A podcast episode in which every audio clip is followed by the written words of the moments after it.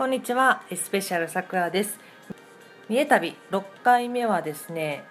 えー、夫婦岩に着きましたのでその紹介を5回目でしました、えー、夫婦岩にあります二見沖玉神社から始めたいと思います。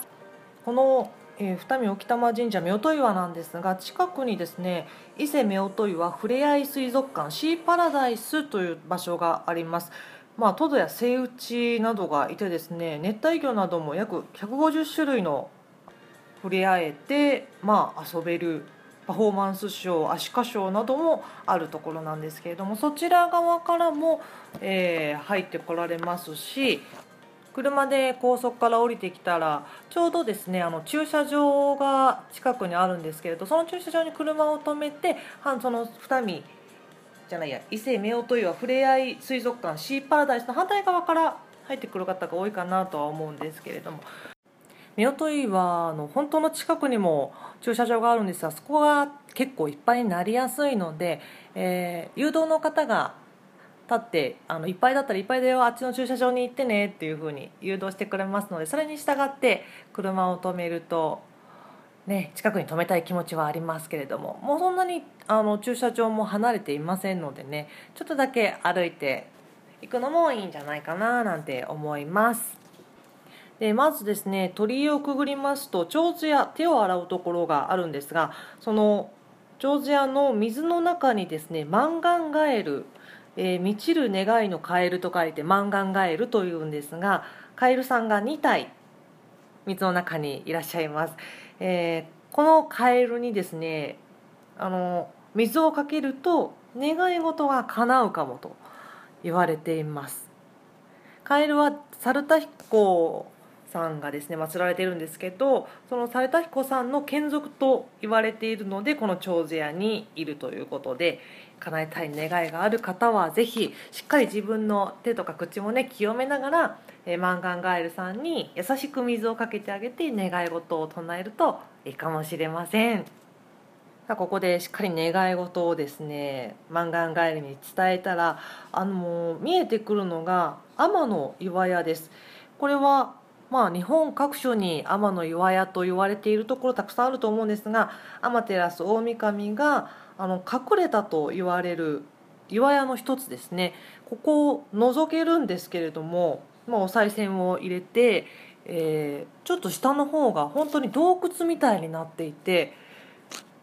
えー、ここに隠れたんじゃないのって思わせてくれるスポットなんですねあんまりね下をゴワって覗くのは良くないかもしれないですけれどもまあ、お賽銭を入れる時にちらっと見えますのでぜひ下の方まで見ていただきたいなと私は思います。まあ、落ちることはないでしょうけどあんまり長いことねそこにいると他の人もたくさんお参りに見えますので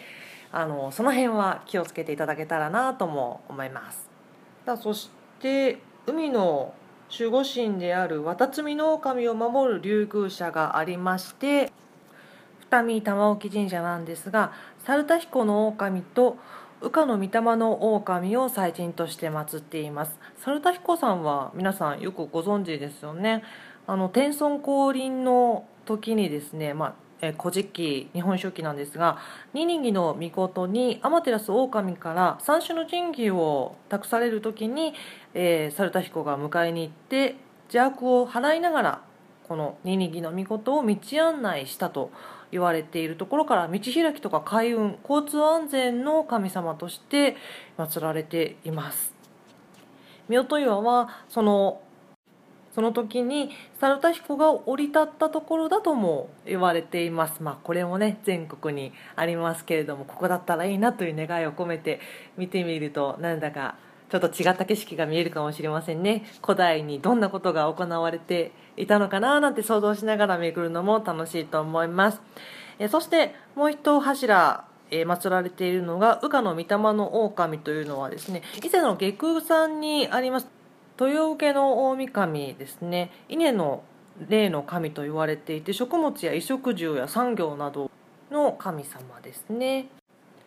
神様にお参りする時にはまあいろんな礼儀がありますけれども二礼に拍手をしてあの自分がどこに住んでるか住所と名前をしっかりと伝えるといいと言われていますね。で願い事だけじゃなくて、まあ、いつも守ってもらってありがとうございますとかこんな願いが叶いましたよとかお礼参りに行くといいとも言われますが、まあ、願い事をしながらもその感謝の気持ちも一緒に伝えるとより神様に伝わりやすい願いが叶いやすいと言われています皆さんは。どうされてますか？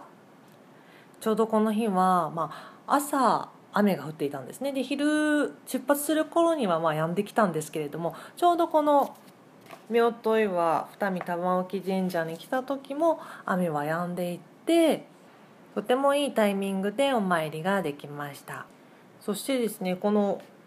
夫婦岩に来た際にはぜひ寄っていただきたい場所があります。私たちも行ったんですが本当にすぐ近く歩いて12分でしょうかのところに品質館というところがあります。もうここ本当におすすめで入館料は大人300円で小中学生高校生が150円半額ですね。20名様以上の団体は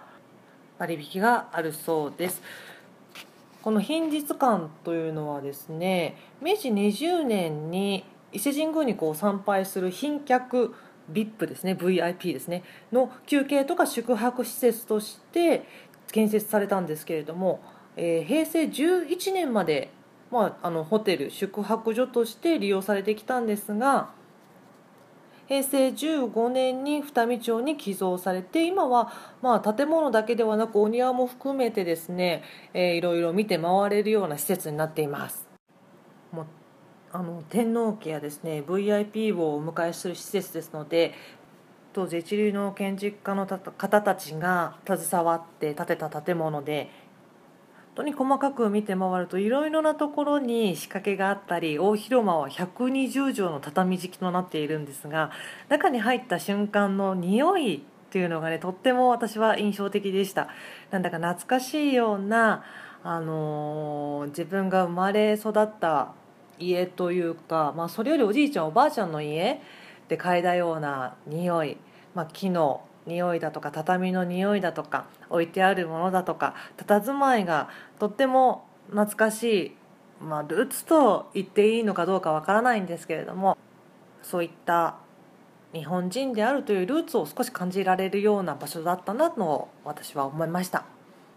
ちょうどその時はですね金曜日に行ったんですけれども土日に催しがありまして、まあ、期間を決めてさまざまな催しがこの品日館では行われているんですがちょうどあの角ですねお花の展示が行われる予定でその準備をされていてあどうしようかなと思ったんですけどいいですよどうぞどうぞっておっしゃっていただいたのでその生けられたお花とか、まあ、木もあったんですがそれを見ながら満喫できました。ホームページなんかにもその催しの予定書いてありますのでもし見たいものがあったらそれに合わせて旅をしてみるというのもいいかもしれませんね。こういう歴史的な建物あたくさんの衣装が施された建物っていうのはさらっと見てまあ終わりかなっていうふうに思ってたんですけれども本当にみんな興味を示してくれて私もじっくりじっくり一つずつあこんなところにこういうのがあるよとかこの時代ってこんな風だったんだねとかあの昔の宿をしてた頃のものなんかも置いてあったりして本当にいろいろ見ながら楽しめる場所です。ぜひ、えー、二見の夫婦岩に来られた時にはもう品日館巡っていただきたいなと思います。さあこの後はですねあの伊勢神宮内宮さんの近くにある猿田彦神社に行きましたのでそちらをご紹介したいと思います。エスペシャルさくらでした。